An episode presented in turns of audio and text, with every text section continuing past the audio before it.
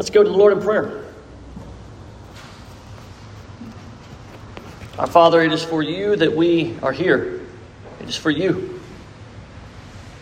And yet you are the one who, who fills us by your Spirit. Lord, you fill us. And now, uh, Lord, we ask that we be humbled. God, let us hear the truth of your word. God, do a work in our, our soul this morning. We ask in Jesus' name. Amen. If you haven't become a parent yet, you don't know what it's like to be to have your life turned upside down. Right? Somebody said amen already. From those first few nights when uh, sleep is, is maybe not happening, to not being able to run out together with your spouse to get something from the store. Somebody's got to stay home, or you have to bring somebody with you. As children grow, things just change, right? You don't ever stop feeding them all day.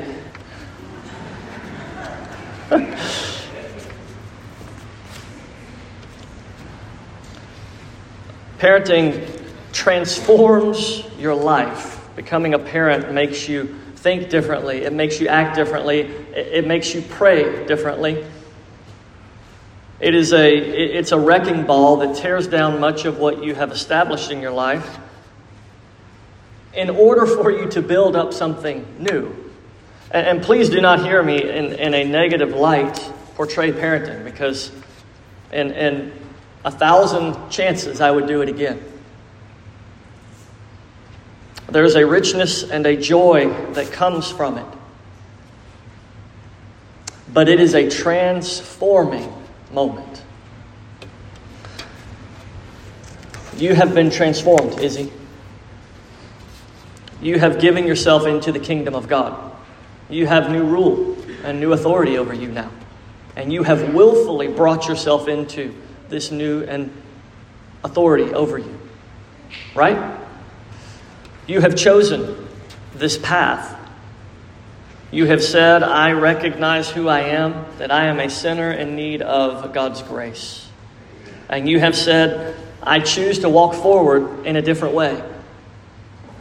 And as you have portrayed to us this morning, the old Izzy is dead and the new is alive. And the new Izzy is different than the old Izzy. Your spirit has been made new. Your mind is being transformed and conformed. You, you're not a parent yet, right? Right. But you are in Christ. And that transformation is even greater than the one that you may experience one day by being a mother. This morning, we look at a, a biblical theme. And, I'm going to do my best to explain what this is and then give you a, a story to explain it. And, and I think and I, and I hope we will enjoy this together this morning. The theme is something that we talk about uh, every week in this church. And I have given permission to my Sunday school class that if I don't talk about this, that they can stop you on the way out and talk about it. And the theme is repentance. Repentance. And sometimes maybe we, we use, by we I mean I, oftentimes use that word, but don't explain it very well. And so, if you are not familiar with what repentance is, today is your day, and I'm glad that you're here. Because I would like to explain what repentance is and then give you a, an example, a biblical example of that. So I'm going to start with, um, with a definition because it's always helpful to start with definitions and then we'll work out from there. Sound good? All right, repentance. This is from the New Bible Dictionary. The New Bible Dictionary. In the Bible, this always means something deeper than regret for sin or a resolution to do better. It is so he starts the definition, it's it's more than just feeling bad or being regretful. It is a change of mind and a complete turning to God. Repentance is a changing of your thoughts and your, your affirmations and a turning to God, made possible only by Him, which must be sincere and show itself in appropriate action. That's a mouthful. I'm going to read it one more time.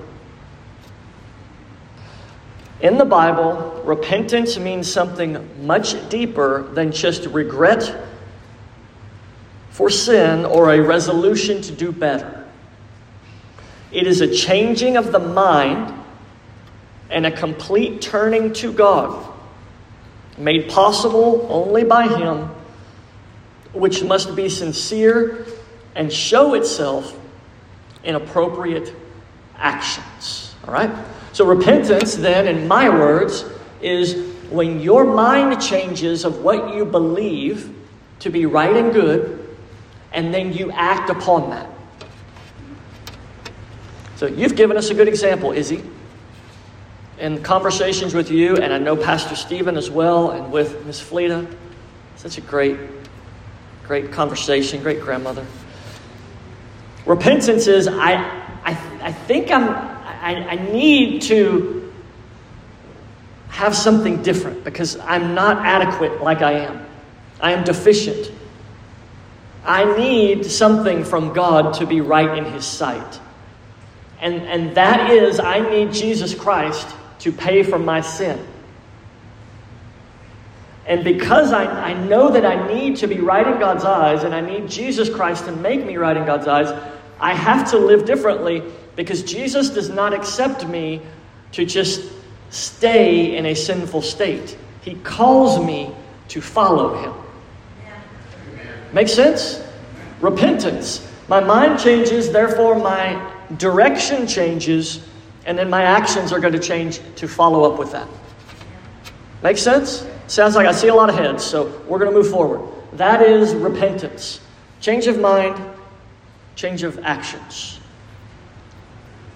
Second Kings, if you will, if you have your Bible, Second Kings chapter 22. We're going to get through as much of this as we can in the time that I have. Second Kings 22, Josiah reigns in Judah. Josiah was eight years old when he began to reign. Eight, you read that right? Eight years old when he reigned. And he reigned 31 years in Jerusalem. He died at what age? 39 young guy. There's one king that was younger than Josiah, and I know some of the kids know. What was his name? It starts with a Joe, and it ends with an Ash. Joash began to reign at seven, but he was the second youngest king to begin to reign. His mother name was Jedidiah, the daughter of Adiah of Bozkath, and he did what was right in the eyes of the Lord. Did you hear that? He did what was right in the eyes of the Lord. And he walked in the way, in all the way of, his, of David his father. And he did not turn aside from the right or to the left. This is a guy who followed God. There aren't many, y'all, so be happy that here's one that's following God. He's not turning to the right or to the left. In the 18th year of King Josiah, so how old was he? He started at 8. 26, right? So in the, in the 18th year of King Josiah's reign, the king of Shaphan, the secretary, the son of Azaliah, son of Meshullam, the secretary. So just, that's a lot of words. This guy named Shaphan, he is going to be the one you need to, to keep your eye on. He is the secretary or the assistant to, uh, to King Josiah. So Josiah tells Shaphan, Go to the house of the Lord, at the end of verse 3. Verse 4, Go up to Hilkiah. This is another major player today. Hilkiah is the high priest. So you've got Shaphan and Hilkiah. Those are all the only names you probably need to know today. Go to the high priest, Hilkiah, that he may count the money that's been brought into the house of the Lord. People bring money to donate to the Lord. Hilkiah is going to count it as the high priest, which the keepers of the threshold have collected from the people. And let it be given into the hand of the workmen who have the oversight of the house of the Lord. And let them give it to the workmen who are at the house of the Lord repairing the house. So, what's happening is there's a repair job going on, and there's money being collected. And Josiah wants the workmen who are fixing and repairing the house of the Lord to get this money. And he, he gives a description that is, carpenters, builders, masons, and watch this, and let them use it for buying timber, cord stone to repair the house. But no accounting shall be asked from them for the money that is delivered to their hand, for they deal what? Honestly. All right. So here's the setup for the story. The house of the Lord is in need of repair. Well, the question should be asked why? Why is the house of the Lord in need of repair? Because the kings before Josiah were not godly kings. In fact, they robbed things from the house of God. They set up other idols in the house of God. They let the house of God go into complete disrepair. And so when Josiah shows up, he, he's looking and he says, We need to get, get this house in repair. I have a heart for God. We need to repair this house. Now, this is interesting because we're going to find out something later in the story that's a, a, a crazy thing that happens. But in some way, Josiah believes in God and he says, I want to honor him. Let's fix his house. Let's get this money to the repairman, to the workmen. Because, and, and this is in that last verse, this is a shot against the priest because you know whose job it was to upkeep the, the house of the Lord? It was the priest's job, but they weren't doing it. And so he had separate workmen and had to give money to them to do it. All right.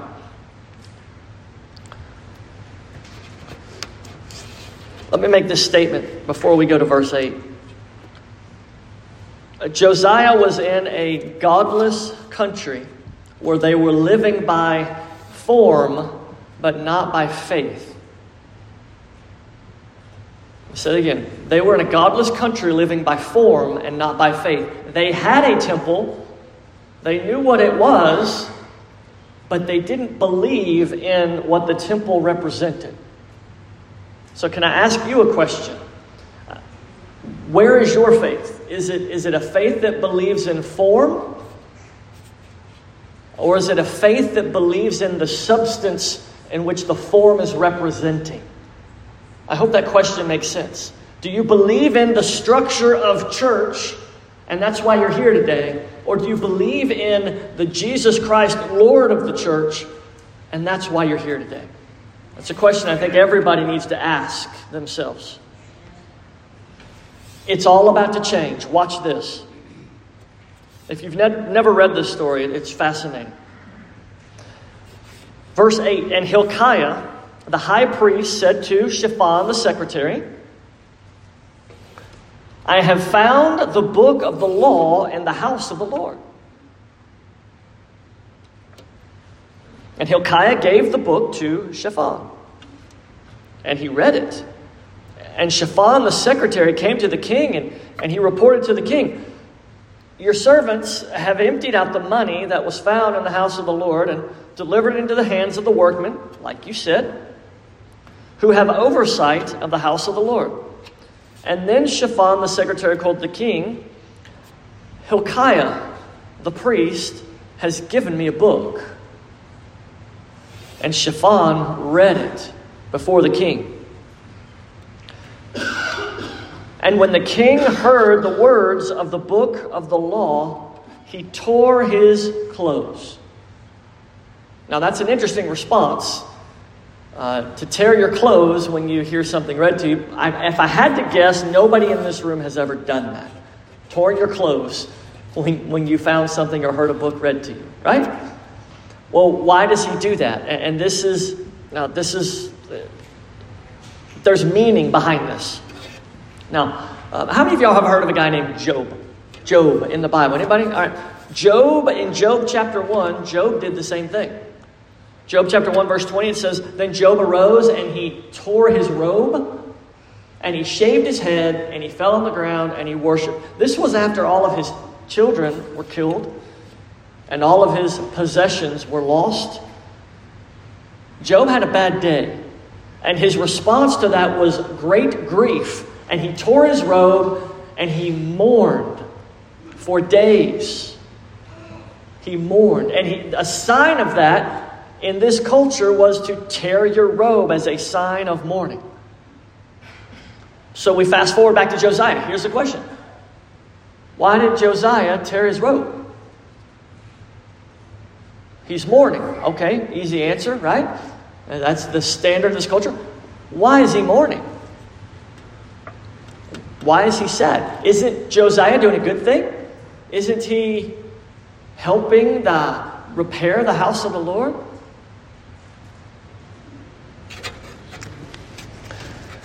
You see, the book of the law communicated God's word and God's will. And when Josiah heard God's word and God's will, he recognized, like you did, Izzy, that he was deficient. And that under God's word, he was not able to stand. That it was something that made him grieve to his core, to the fact that he, the king, mind you, tore his robe in mourning. The Lord changed his heart by the power of the Word of God. Let's keep going. Verse 12. And the king commanded Hilkiah the priest, and Ahikam the son of Shaphan, and Achbor the son of Micaiah, and Shaphan the secretary, and Asaiah the king's servant, saying, Go inquire of the Lord for me and for the people and for Judah concerning the words of this book that have been found. All right, so he gathers a group of people and of priests and, and important people. He says, Go ask the Lord what all this means. I am grieved to my core. I've seen that there is so much that I haven't done, that we haven't done, that all of our people haven't done, that's been commanded by God, and we are not doing those things. We have been disobedient to what God has told us to do. Watch this. Watch what he says. For great is the wrath of the Lord that is kindled against us because our fathers have not obeyed the words of this book to do according to all that is written concerning us. Josiah recognized that God had made commands, he had set a standard, and that he was deficient in every single way. There are commands. One of those, for instance, is, is the Passover feast, recognizing that. Haven't done it. There are a myriad of others. Let me ask you a question. Have you read God's Word? And I'm not talking about have you heard a, a, preacher preach it. That's good, and I'm, I'm glad you're hearing a preacher preach it. But have you read God's Word? Like taken the Bible out, open to the book of Luke, and started reading. When you get to what Rick read this morning, wherever you are, Rick, he read a passage that Jesus says, unless you what? Repent, you will perish. You get to that and you go, oh my. Unless I repent, I will perish. This is this is not good. Bro. I don't want to perish. You get to passages and you walk through the Bible and it, and it hits you. If you haven't done that, I want to encourage each of you to, to get your Bible, open it, or turn it on, and start reading what the Bible says. And, a great place to re- start would be the, the book of Luke, or you can read the book of Ephesians. There are so many good books. Let me know if, if, if you want to start reading, I'll tell you. You can pick up in our reading plan if you like. Reading the Bible brings us to a place that gives us light that we have never seen before. And it opens us up and shows us light. And when that, that light turns on, it exposes things that you may have never seen before.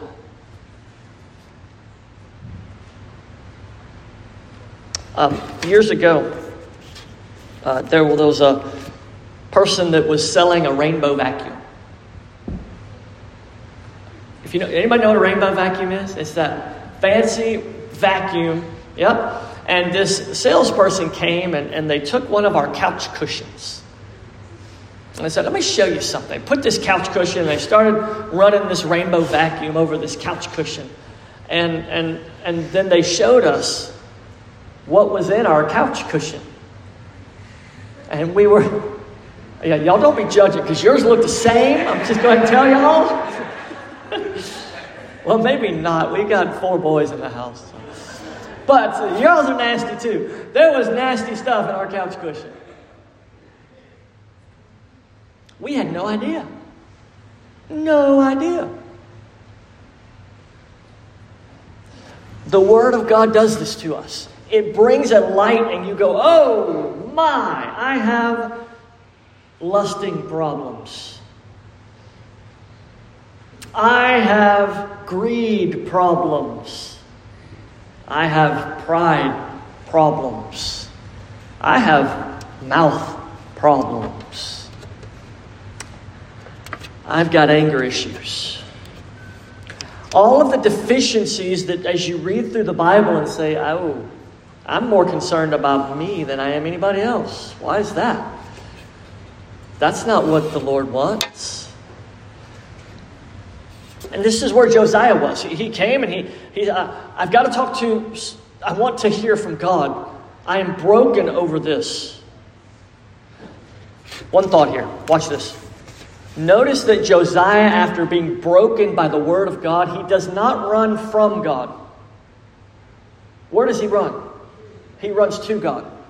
Notice that, y'all. Many people, when they hear the word of God proclaimed, they turn and say, I don't like this and they run from God. But Josiah, we see the Spirit of God working in him. He runs back to God and he says, I need more of God. And so go inquire. I need more of God. Like David in Psalm 51 Have mercy on me, O God, according to your unfailing love. Let's go on to verse 4, 14. We got to get moving in our story here. So Hilkiah, the high priest, and Ahikam, Achbor, Shaphan, Asaiah, Huldah, uh, went to Huldah. All right, there's, I lied to you. Huldah is the other name you need to know. Huldah is a prophetess. Huldah is the prophetess, and they go to this prophetess, Huldah, the wife of Shallum, the son of Tikvah, son of Hars, keeper of the wardrobe. Now she lived in Jerusalem in the second quarter, and they talked with Huldah. And she said to them, Thus says the Lord, the God of Israel Tell the man who sent you to me, Thus says the Lord, Behold, and here, here's the word from God I will bring disaster upon this place and upon its inhabitants.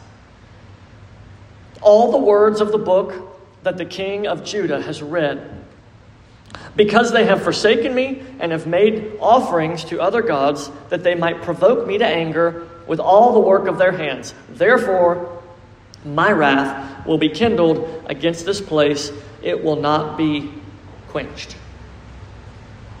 God has spoken and said that his judgment will come, and that his judgment is upon the nation of Judah.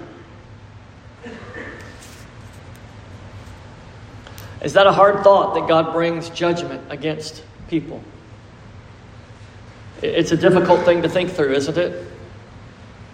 God is a God who judges and brings eternal damnation to those who are not in Christ. We sang in our song this morning that we were hell-bound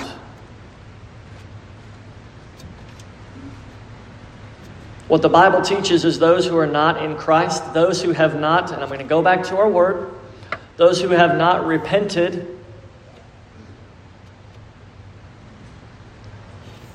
are doomed to suffer the consequences of God's judgment and wrath. This is one instance in which Judah receives that. The New Testament, under the new covenant, is replete with commands to repent and be saved from the wrath of God. The Bible teaches in an eternal punishment called hell for those who do not and will not humble themselves as Izzy has done and enter into the kingdom of heaven. There are two paths in life, Jesus said. There is a difficult and hard but narrow way that leads to life. There is a broad, easy, and well trodden way that leads to death.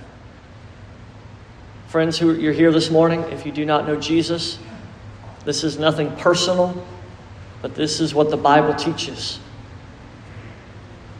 That all liars, sorcerers, those who are immoral, those who are disrespectful, have their place in hell. But those who repent of those sins, turn and walk in a new direction and live in a new way because they've been changed, will receive life. Verse 18. But the Lord, but the king, but to the king, this is Huldah still talking, but to the king of Judah, that's Josiah, who sent you to inquire of the Lord, thus shall you say to him, Thus says the Lord, the God of Israel. So she's separated out. There's a message to Judah and there's a message to Josiah. You ready? Regarding the words you have heard. Look at verse 19. I, it's small up there, y'all, but, but put on your, your glasses and squint if you must. This is so important.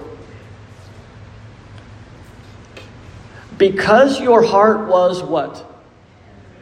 Penitent. Now, that sounds like a, a word that we've talked about today, doesn't it? We talked about the word repent. This is the same root word. Because your heart was repentant or penitent, and you humbled yourself before the Lord when you heard how I spoke against this place and against its inhabitants, that they should become a desolation and a curse. And you have torn your clothes and you have wept before me. I also have heard you, declares the Lord. Therefore, behold, I will gather you to your fathers, and you shall be gathered to your grave in peace. And your eyes shall not see all the disaster that I will bring upon this place. And they brought back word to the king. So they bring these words to Josiah, and he's got a choice to make. Oh, all is well then. Remember Hezekiah? We talked about him two weeks ago? Or maybe that was last week. Yeah. Hezekiah. Uh, hey, Hezekiah, you're, you're, it's not going to come in your lifetime, but your kids are going to have this destruction. And he's like, oh, great. Josiah doesn't respond like that, in, in that destruction is still coming. A true repentance, we're going to see what Hezekiah does. It wasn't like, oh, good, whew, oh, that's, that's good, I'm good, I can just live like I was now. Because Josiah had true repentance. He had something that changed about his actions and his deeds. Now, this goes back to our definition, and we're about to see it, but repentance is not just feeling bad. He did the feel bad thing, right? He tore his robe, he cried, he wept, he did the feel bad thing, but it didn't stop there. It, it changed who he was, what he thought, and what he did. Josiah humbled himself. And Jesus, in fact, Jesus tells us that the entrance into the kingdom of God, the first of the Beatitudes, is what? Blessed are the poor in spirit. You got it. That's the entrance, the humbling yourself, being poor in spirit, being humble. And this is exactly what Josiah did. Izzy, did you have to humble yourself when you became a Christian?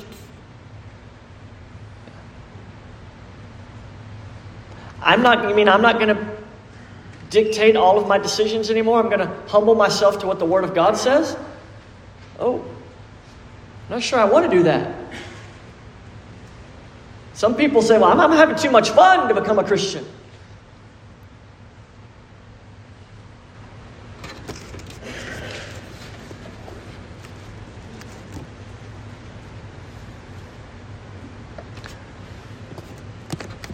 Let's keep going in chapter 23. Let's watch how Josiah changes.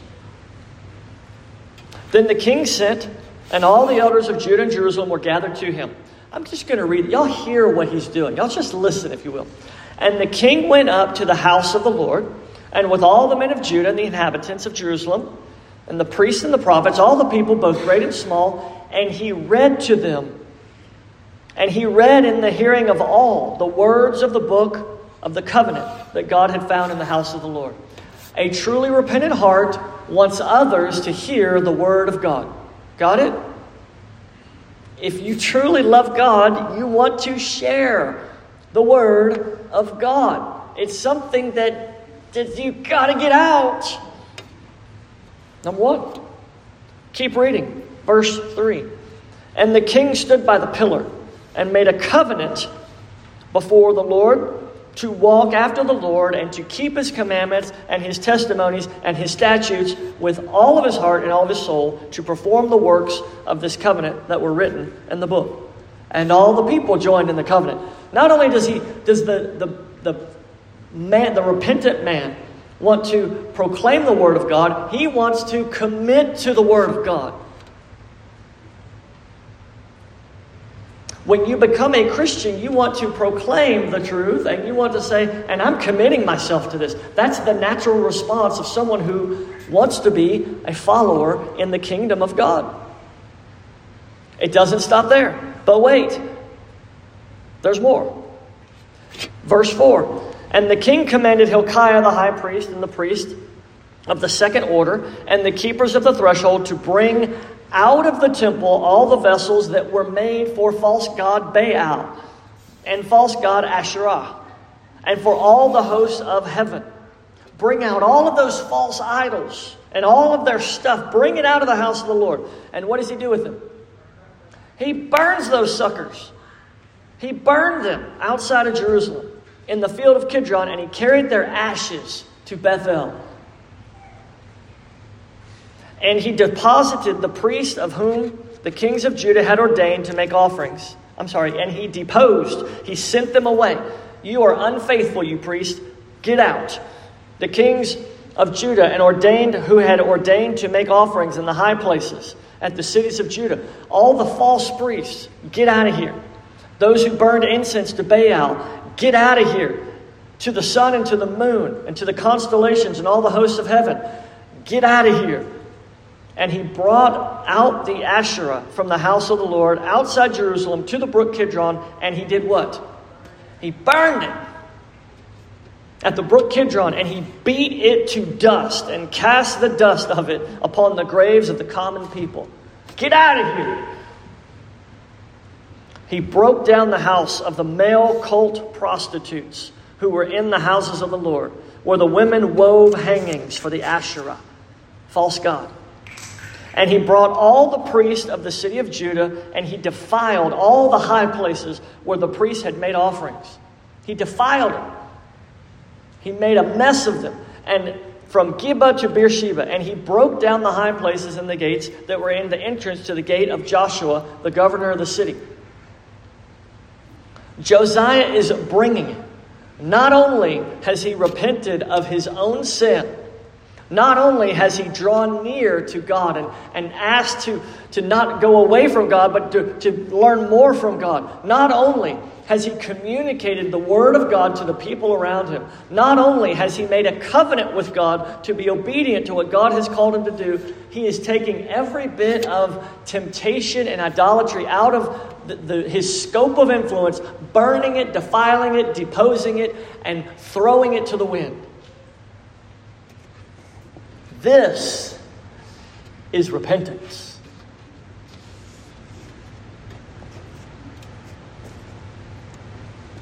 So, friend, I, I must ask you Have you repented of your sin and given yourself to the Lord our God? Have you changed your mind in such a way where the things of the world, the godless things, the sinful practices are not desirable to you anymore in the sense that pleasing God is?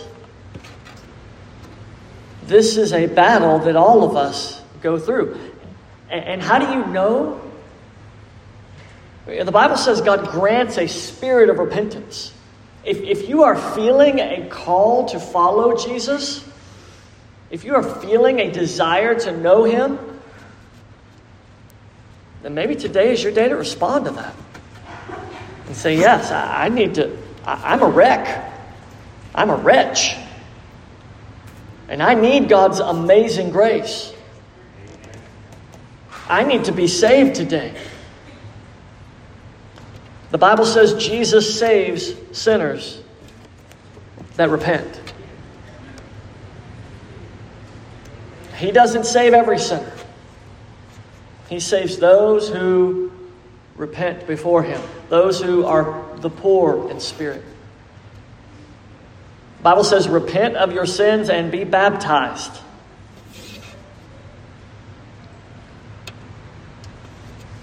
Is that you set an example for a lot of people today your baptism. You've set an example of what repentance is. I close with this. Not only does Josiah do all of those things, but he calls them back to the Passover. And in verse 21, he says this And the king commanded all the people, Keep the Passover to the Lord your God as it is written in the book of the covenant. Now, let me tell you about this Passover.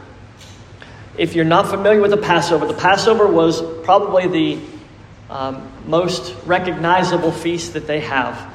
And it, it was a, a, a sign of God delivering and redeeming his children out of the land of Egypt, out of slavery, and bringing them to a land of milk and honey, a land of life. And if you're not familiar with it, this is when the 10 plagues came, and God continually poured down his wrath upon a people and upon a Pharaoh until he let them go that they might worship God. And the Passover was that, that feast that remembered that the wrath of God was absorbed by a lamb that was presented and sacrificed, and the blood was placed on the, the lintels and the doorposts. This feast, Josiah said, we must keep it. This is God's wrath being satisfied, being satiated in something else. And this is what has happened to me. I am not going to bear the wrath of God. That's what Huldah told him. And so I think this is why he wanted the Passover to be kept. God's wrath has been absorbed in another, and I have been forgiven. Church, friends, Jesus Christ has absorbed the wrath of God for us. Come on, church. Jesus Christ has absorbed the wrath for us. May we never forget to celebrate the great Passover lamb, Jesus Christ the Lord. It ought to be something that is burned in our desires to say, Jesus, I want to honor you. I want to worship you. I want to be in church every Sunday. I want to be in church I want to honor you, Jesus Christ, my Lord. You have taken the burden upon yourself, and now I am free. For freedom, Christ has set you free.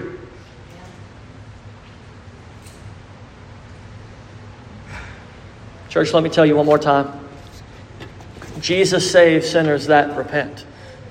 Have you repented of your sin? May today be the day of salvation for some of you today. Let's pray together. Oh, Father, we love you.